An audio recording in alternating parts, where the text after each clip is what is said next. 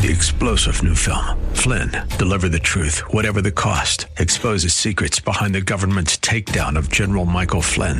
Flynn knew what the intel world had been up to. He ordered the first audit of the use of contractors. This set off alarm bells. He told the truth. He was the most dangerous person for Donald Trump to hire. They had to get rid of Flynn.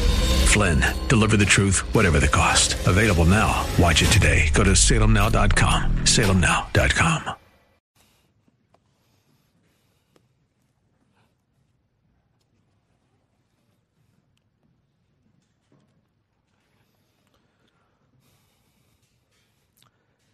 As Christians, we believe the Bible. It's the basis of everything. Our trust in God is true, it is firm, but only because of what we have learned about Him in the Bible. What is it that we trust about Him? The Bible tells us that too. But the Bible can't be believed or taken or trusted piecemeal like a buffet. Take what you like and leave what you don't. Because when we talk about belief, it's a matter of believing or not. Believing all of it or not. Perhaps a more appropriate analogy would be thinking that some dishes at a buffet are poisoned and not fit for eating while others are fine. I believe in that case you would throw everything out and not take your chances. Why would you trust any of it?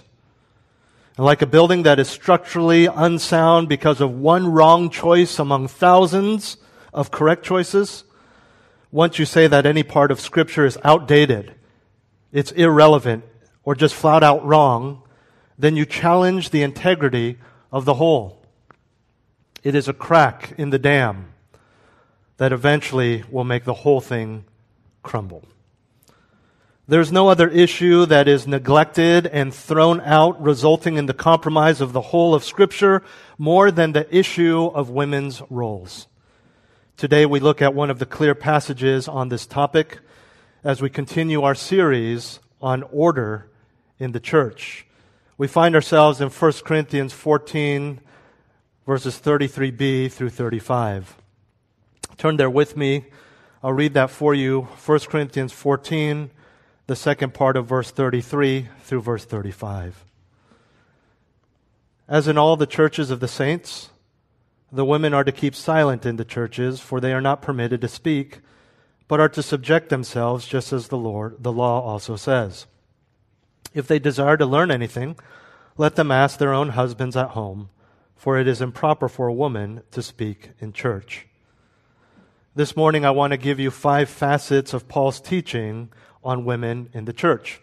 And this is within the context of order in the church and the wider context of spiritual gifts. The first facet of Paul's teaching on women in the church is the common precedent. The common precedent. We see this in verse 33b where he says, as in all the churches of the saints.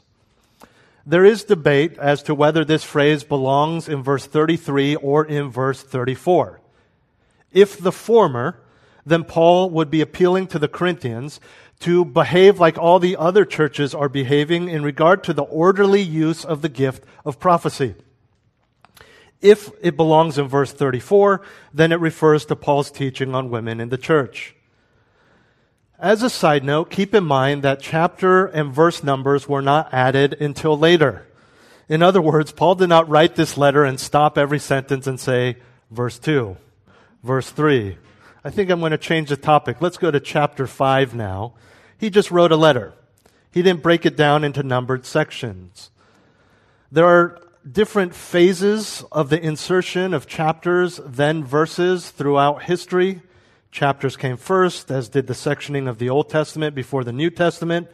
Suffice it to say, without going into all the details, that they were added 1,000 to 1,500 years after the last book of the Bible was written. Now, this was done for convenience of study and reference. We're thankful someone did this so that, or multiple did this, people did this actually, so that there is a universal system that extends through all versions, all publishing sizes, and languages. Whereas page numbers, for example, simply wouldn't work. Even if you had the same version in English. If you had a pocket Bible and had a large print Bible, I couldn't just say, let's refer to page 108. It would be completely different. You might not have a page 108, depending on what your Bible is. That being said, the verse numbers are not inspired. They are not the inspired word of God. Though there are only a handful, if even that, of places where there's disagreement on the accepted location of the breaks. Now, whether God intended this verse, this end of this verse, to refer to prophecy or women speaking in the church, the principle is clear and can be applied to both, if not all that we've looked at. And here's the principle. All the churches of that time had corporate worship that aligned with the teachings and character of God. This is in no way a call for us today to accept any trend or movement that's going on in the church or even, even evangelicalism.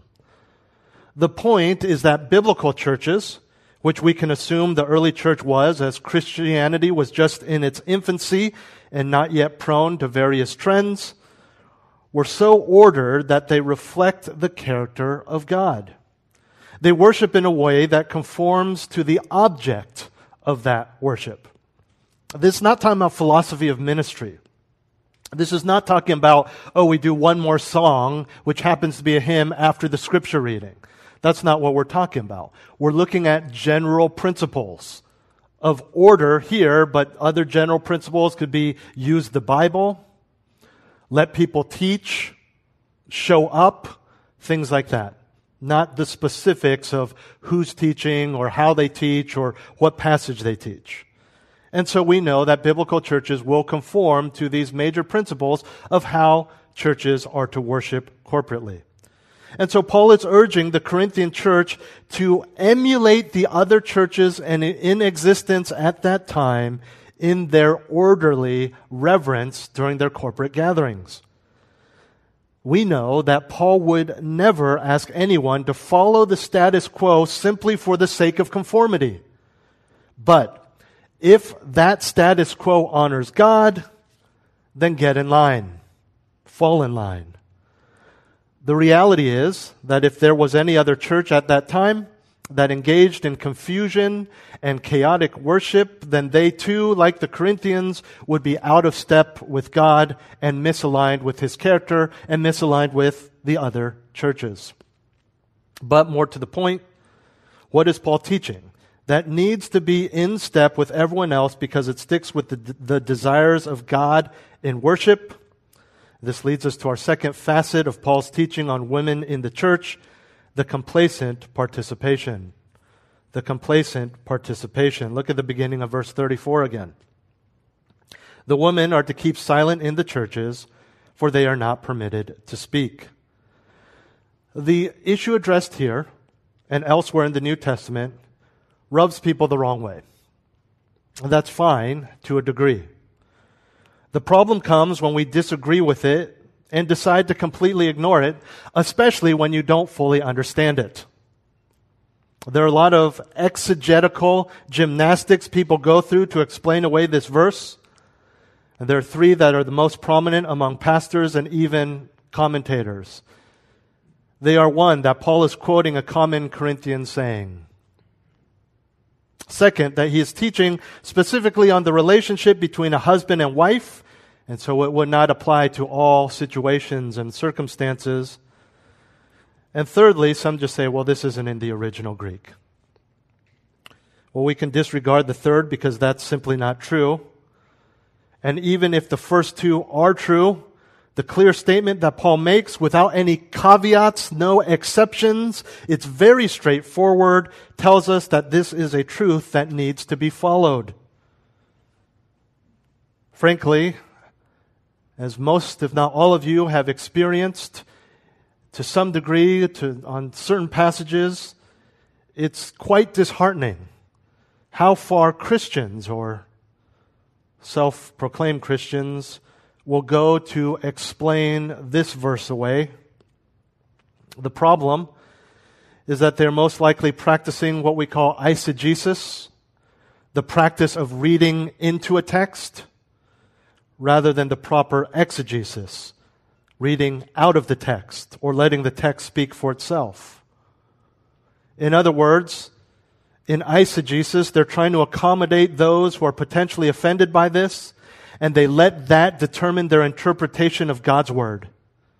Rather than coming with a blank slate, perhaps even saying, I think it means this, but as they study the Greek, as they study the context, they realize, oh, that's not what it means, but that's what I'm going to believe, even though it disagrees with what I thought, what I believe, how I feel, because you have to let God speak for himself through his word. Eisegesis is approaching the verse with a preconceived idea or bias, which we all do, but then pushing that idea, that bias into the verse and making God's word align with what they want or what they believe. They will interpret that verse so as to come to the conclusion that, to be honest, they've already arrived at before even opening their Bibles. As a side note to this side note, this is the danger of topical preaching. To take all these verses to support the topic that you want to preach. Oftentimes, well meaning pastors do this because they think a, a, verse means something. And because they're going topical and they're using 10, 15 verses, they don't have time in a week or a month even to study in depth all those verses. So they say, well, I know what this means. It's pretty clear. And they don't look at the Greek. They don't look at the Hebrew. They don't look at the immediate context, the wider context, how Paul or Peter or whoever uses that word in other books that they have written. And then they say, well, this verse is appropriate for our topic on prayer and fasting, and that's not what the verse is talking about at all. So we need to be careful. Even in our own study of the Word, though you may not be going deep, though you may not know foreign languages, though you may not be consulting a, a, study Bible or a commentary, you need to be careful that you are not eisegeting, forcing something to say something that you want it to say just because it doesn't sit well with you or even because you can't understand it. Eisegesis is very, a very common practice today that results in everything from lesbian pastors to the prosperity gospel. They all use scripture, but they're not using the scriptures based on what they actually mean. This is the danger of mixing culture and Bible interpretation. This is the danger of mixing feelings and Bible interpretation. The principle we're studying today is straightforward and supported elsewhere in Scripture. He uses the word silent here. It's the same word in the Greek that he used in verse 28 of tongue speakers keeping silent if there is no interpreter. That means don't speak in tongues at all. The same word we saw in verse 30 of the prophet who is to sit down and stop speaking when another prophet speaks. In both cases, we understand full well that they are not just to speak in a lower tone or keep silent for a few seconds and then interrupt, they are to keep silent. We also understand that this is in regard to speech within the context of corporate worship. So that which is orderly and fitting. It doesn't mean women cannot sing with others or sneeze or clear their throat or have a conversation before or after, what have you. The meaning here is clear when we look at the context. The wider context is that they are not to use their spiritual gifts where all attention would be on them, speaking in tongues, prophesying, teaching. And in the narrower context of order and corporate worship, they were not to interrupt. They were not to interject and ask questions as some believe was happening back then. Although we wouldn't see this uh, today because of the structure of our churches, at least in North America, are different. There were house churches back then. And those house churches, the, the congregation were a lot smaller than the average church in America, which I believe is around 100, 150. And so, sometimes maybe the women would not be able to distinguish between sitting in their living, living room and talking with their kids and their friends versus sitting in their, that same seat and they're supposed to listen to the preacher or the prophet or the one speaking in tongues. And so they would talk over other people, they would interrupt and ask questions. We can see from the context also in other verses, this is also talking about leadership, which we'll get to in a minute. But regardless of their specific context, Paul is very clear and straightforward in this verse and another verse we'll look at in a moment. So, no teaching, no prophesying, no speaking in tongues, no verbal communication in a leadership role. Really, any sort of speaking out in corporate or public worship, the verse is absolute, it is clear.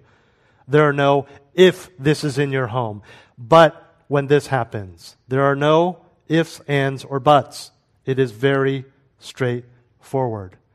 And so, regardless of the immediate context, regardless of what we may think and say this is outdated, this doesn't apply to us, whatever it is, we can't add to this verse. There's no extra explanations or conditions that we can exegete.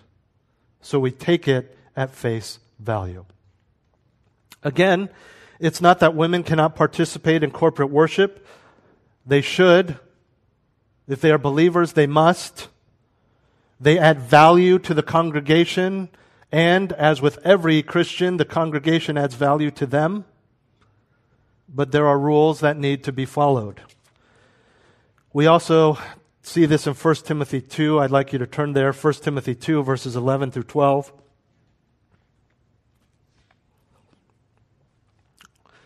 First Timothy chapter 2 verses 11 through 12 says a woman must quietly receive instruction with entire submissiveness. But I do not allow a woman to teach or exercise authority over a man, but to remain quiet. Again, straightforward. And when we look at the next verse in 1 Timothy 2, we know that this is not merely cultural for Paul's day. It's not limited to a certain time frame because he goes back all the way to the beginning of time and bases it on God's created order in verse 13. For in other words, explaining what he just said, for it was Adam who was crea- first created and then Eve. And that brings us to our next point, our third facet of Paul's teaching on women in the church, the creation pattern. The second part of verse 34 says, But they are to subject themselves just as the law also says. Paul goes back and refers to the Old Testament law. When he uses this term, he is not referring to dietary laws or laws of purity that Christ clearly taught no longer apply to us. But law here is a ref- reference to God's will and the Word of God as a whole. And as we saw in verse 13 in 1 Timothy, of 1 Timothy 2, what the law says is that according to God's created order, as designed by Him before creation, Adam, or man, was created first, and Eve, woman, out of man. On that basis, men were to lead in the home, in the marriage, and in the church. Based on this Old Testament principle, we know that women were not allowed to speak in Jewish synagogues, and for the same reason, Paul writes what he writes here in 1 Corinthians.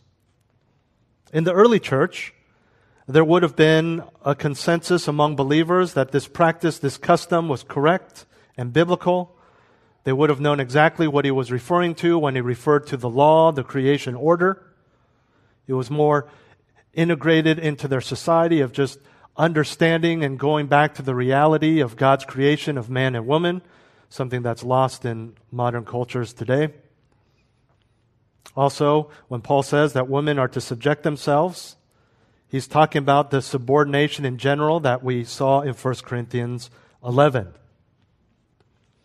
All of this is an encouraging reminder of God's unchanging nature, which rolls into his unchanging will, as revealed in the Word of God. There is so much volatility today in the beliefs and convictions of our culture it's hard to keep up. There are certain phrases and things uh, that, that I was told growing up by culture was a good thing. people would sing about this. Specifically, blacks would sing about this, rap about this, and that same phrase today is considered racist. 30 years ago, it was the cure for racism. Don't see color. And now it is racist. I'm not making a political statement. I'm simply saying that things change. Views change about gender. Views change about intimacy, about finances, about the rich and the poor. Culture is constantly changing. It is volatile. What was praised yesterday is offensive today. What was offensive last year will be praised tomorrow. But God never changes. He and His Word are our solid rock. Can you imagine if He changed as much as society did?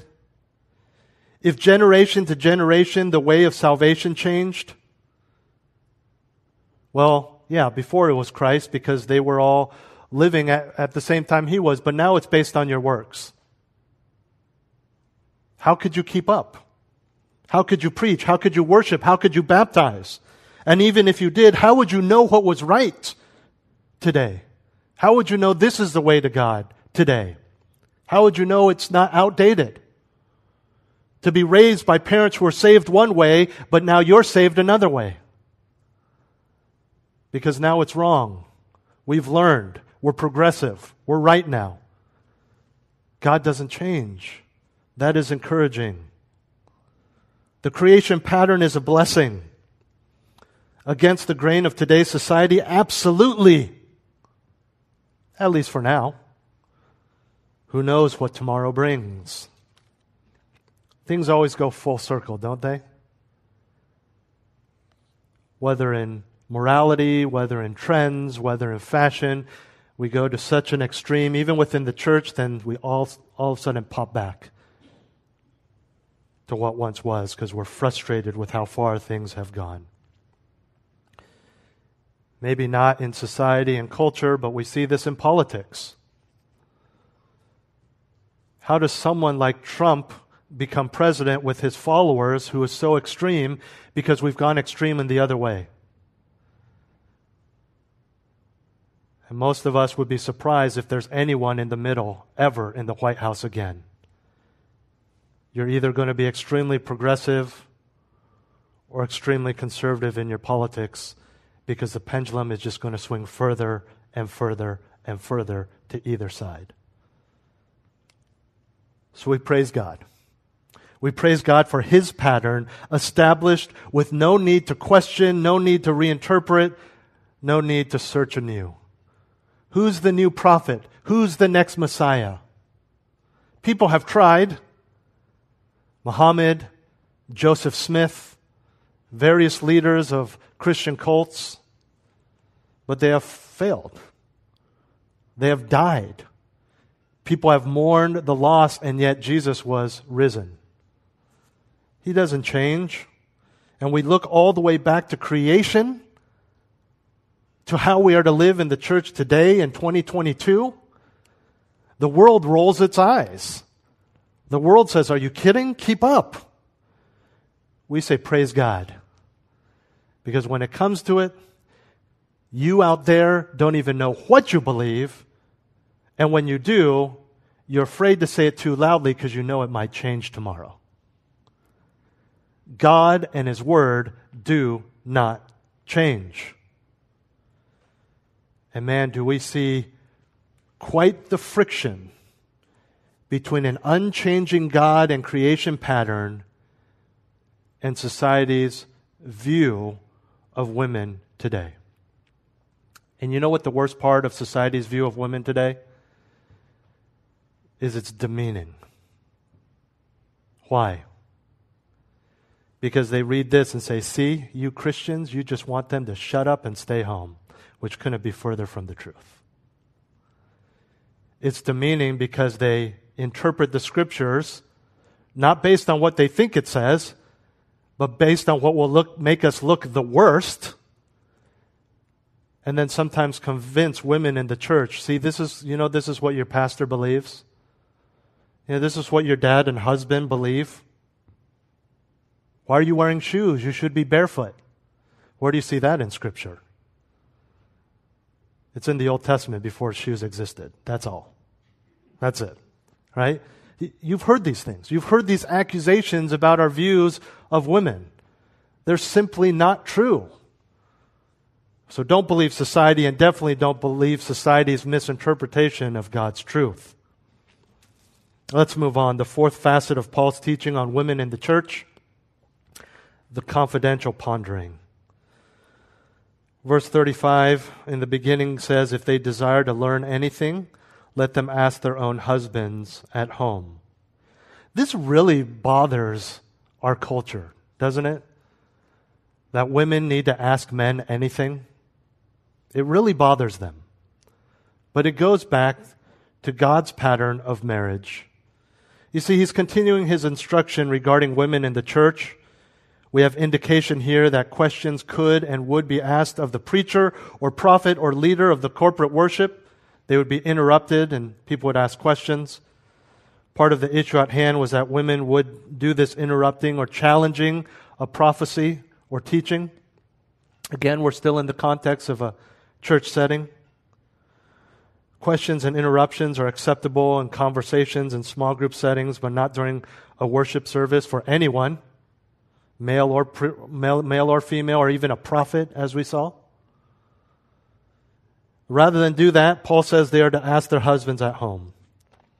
This is also within the pattern of men and women in the church, in that men are to lead the women we understand that biblical leadership goes beyond social, emotional, and financial.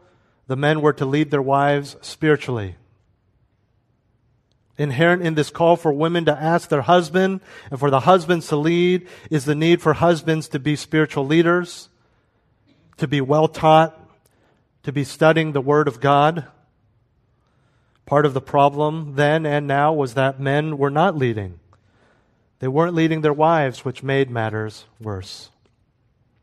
For the unmarried, Paul rightly assumes in their culture that there would that the woman would have fathers, possibly brothers in their lives who were believers, who were studying the word. Although not necessarily the case today where every woman in the church has a spiritually mature family member to learn from, the main point is still the same. Ask in private of someone else, not in the middle of the sermon or worship. And so Paul has now mentioned two different categories of speaking the speaking in the form of teaching or leadership within the church, and the speaking in terms of interrupting the teaching or leadership within the church. And keep in mind that the questions would mostly be about spiritual matters. That's a good thing to have questions about spiritual things but there's a time and a place, and Paul is saying corporate worship is neither. Then at the end of verse 35, Paul closes the section and the topic by bringing us back full circle in the conflicting practice. We've seen the common precedent do as all the churches, the complacent participation. Women are to participate in worship, but in a way that follows God's teaching. The creation pattern explains why, all the way back to Adam and Eve. The confidential pondering, ask of your husbands. And finally, the conflicting practice. And he really summarizes and repeats the same thing for it is improper for a woman to speak in church. Improper means shameful, disgraceful, unbecoming, indecent. It is simply putting it within the same category of a lack of modesty inconsistent with biblical standards of modesty. We sometimes usually talk about being modest in reference to how people dress. This is more than an issue of causing others to stumble and bringing shame upon yourself. For the married, it's an issue of bringing shame to her husband, the same as if you dress inappropriately. For the unmarried, bringing shame to her father. Questions such as, Is this how I raised you? come to mind that we've probably all faced or have said at some point or another. We live in a world where anything goes, where everything goes. Independence and self care are more important than respecting others and sacrifice. I see so often now these viral videos of people basically refusing to do their jobs at work and saying, "Well, I'm not going to I'm not going to give in to the boss, the man, the and all these comments like, "Yeah, you go." Right? They make billions of dollars. Why should you listen to them? Cuz they pay you to do that? You chose to have that job? You clocked in that morning to say you would do that? It's mind boggling that people are praising employees for slacking on the job or not doing their job properly or even stealing from their boss because mental gymnastics here, Jeff Bezos is a billionaire. What? It's crazy. Everything goes. But we have already seen that Paul appeals to God's word which means he appeals to God himself. He appeals to God's character, he appeals to God's will. And I would say that is definitely a more noble pursuit than social acceptance or even self respect, wouldn't you? I would go so far as to say for myself that following God's word is more important to me and more noble than my own happiness. The happiness of my children and even being liked by you, my flock. We know that's hypothetical because it doesn't work that way if you're a true believer and you obey God through thick and thin to every single letter, jot, and tittle. You will find joy. You will be happy. Your children will be happy you will be respected by the people that matter. And so we've seen five facets of Paul's teaching on women in the church the common precedent, the complacent participation, the creation pattern, the confidential pondering, and the conflicting practice. So, what? What do you do with all of this? I want to give you two closing practical points. The first is accept your role with joy. Man or woman, married or unmarried, accept your role and live it out with an understanding of why things are the way they are. Not clenching your teeth, grin and bear it, but doing it with joy. Say, I do it, but I don't have joy. So, how do you do it with joy? It comes down to worshiping God having a high view of God. Uh, high is a, a relative term, right? That guy, that basketball player, jumps really high, higher than anyone else on the team, compared to the uh, cruising altitude of a 747, right? It's relative. And when I talk about it being relative here, when I say high view of God, I mean higher view of God than of yourself, of your own comfort, of your own feelings. You say, What, I'm just supposed to suffer? No, because when you have a true biblical high view of God as a true believer, then the joy and the peace and the gratitude and the contentedness and the satisfaction will all come into place. We fight submitting to God in every aspect of our lives because we fear being unhappy. And the irony is that that is the solution to your dissatisfaction and your lack of happiness. We need to value God's way more than society's norms, even if those norms have been around since you've been born. This also means that men accept their role and step up there are always marriages where the wife is more spiritually mature than their husband, and that's okay. You can still lead. You can still submit. You don't have to know more to be a leader. But this can also be aided by cultivating this as the more spiritually mature wife. So, how do I do that? In the same way, you would respect and encourage a newly hired manager who is over you but has less experience than you. You would still submit. You would still understand they're the boss, but you would help them and cultivate that leadership. Show them what they're supposed to do. Don't talk down about them to your coworkers who are complaining. Encourage maturity in your husband. Single guys and single girls, these norms do not begin at marriage. They begin at salvation. You have no wife to lead, you have no husband to submit to. But you all have people to lead and influence. Single man or single woman, you all have people you are to submit to. And the bigger picture of having a high view of God and rejecting society's pressure upon your life. You don't just do all these things and enjoy what society has to offer and say, well, then when I get married, then I'll fall in line. Because you're already saved. These things start at salvation. You don't say, well, I'm going to start living this way. I'm going to start uh, giving to the church. I'm going to start being sacrificial. When I get married, to be a good example to her, and then when I have kids, really need to be a good example to the kids. That's not why you do these things. You do these things to honor God. It starts now. It start, should have started years ago. So accept your role with joy.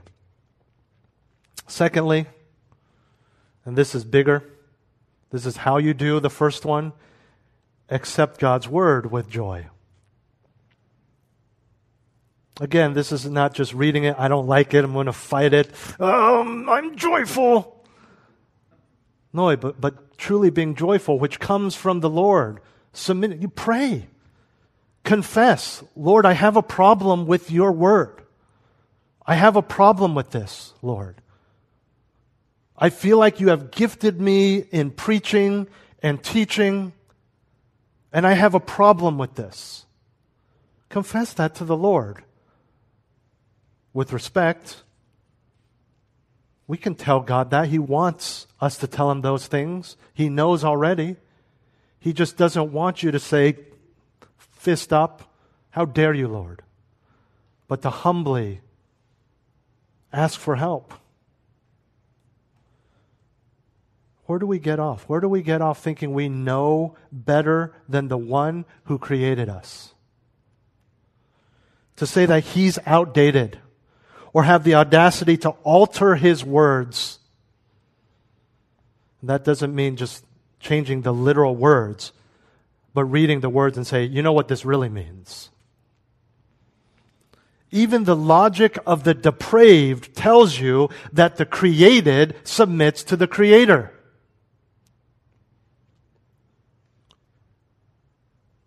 You go to some, even a child or go to CES in Las Vegas and you meet the inventor of some new technology, you don't go to the technology and say, What do you want to do? You go to the creator and say, What does it do? What did you program this to do? And when it doesn't, the guy gets fired or goes back to the lab and say, We need to reprogram. Logic tells you the created submits to the creator. The created does not force the creator to bend to his will. We all know or can at least imagine where our world is headed when people think something's factually incorrect simply because they don't like it. Facts are altered because people don't like it. And society is communal enough, varied enough, and big enough that no matter how outrageous your view is, you will find others that agree with you. And then a movement begins,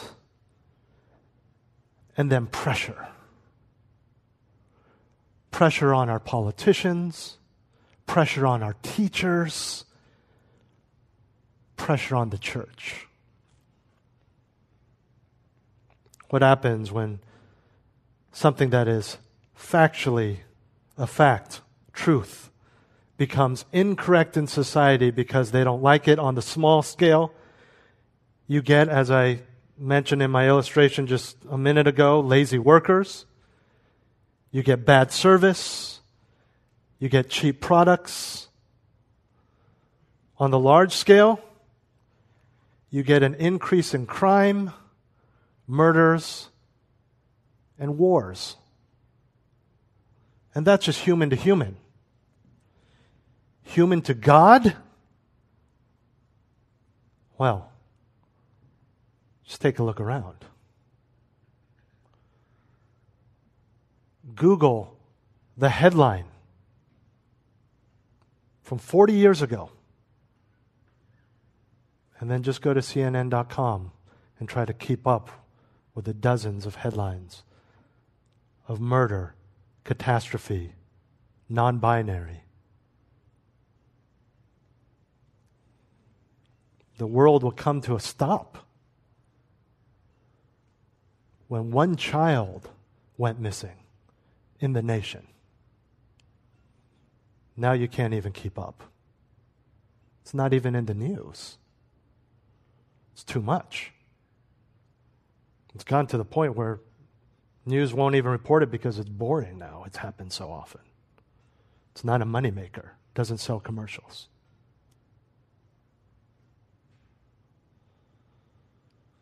The danger of ignoring passages like this is not found merely in the challenge to the authority of Scripture. You also dishonor God by challenging His Lordship and placing your own will, whether influenced by society or not, above His. We are the salt of the earth, which in part means we preserve the earth. We can only do so much. It's going downhill fast, but it would be going downhill faster were it not for Christians and their beliefs. Salting, preserving. The world puts their will above God's because they have to. It is part of the shackling unto depravity. They can't put God's will above themselves. It is impossible for them. They don't have the Holy Spirit. They can't do it. And so we're salt of the earth. So what happens when we start putting our wills above God's? The only people doing that. Millions of us, to be sure, but we're the only ones doing it. And many of them have reversed this. And so when you start taking a sledgehammer to the pillars, well, no wonder the thing is falling apart. And that's not even the worst of it society is going to burn. God's going to destroy it. Did you know that what is more important than the destiny of our world for you is your personal, one individual relationship with God? When you have the opportunity and the ability by God's grace and His Spirit to honor and glorify Him, that's what you must do. And the way you do it is first and foremost by submitting to His Word, to all of it. Well, let's pray. Heavenly Father, thank you for the clarity of your Word. Thank you for your steadfastness, that you do not change, knowing even before you created it, that society, mankind would change drastically from generation to generation, and the curve is just spiking up. Lord, help us to stand fast, not just on this issue, but on all issues, knowing that it is one of many that are holding all of this together. For those of us who find this challenging, or any other passage of Scripture, that we want to disregard it, we want to question the authority of your word in just that area, I pray that you would help us to repent. Help us to understand your goodness in all of these things. Help us to not buy into society's teaching that we are doing this against our will, that somehow God or the pastors or our families are, are holding us back, twisting our arms. But help us to rejoice because although we may not fully understand it, we do, to some degree, know and understand your will and your pattern, and it is good. It is so good. Guard us against the influence and the, the pushing of the conformity in our lives of society and culture, which frankly is so hard to keep up.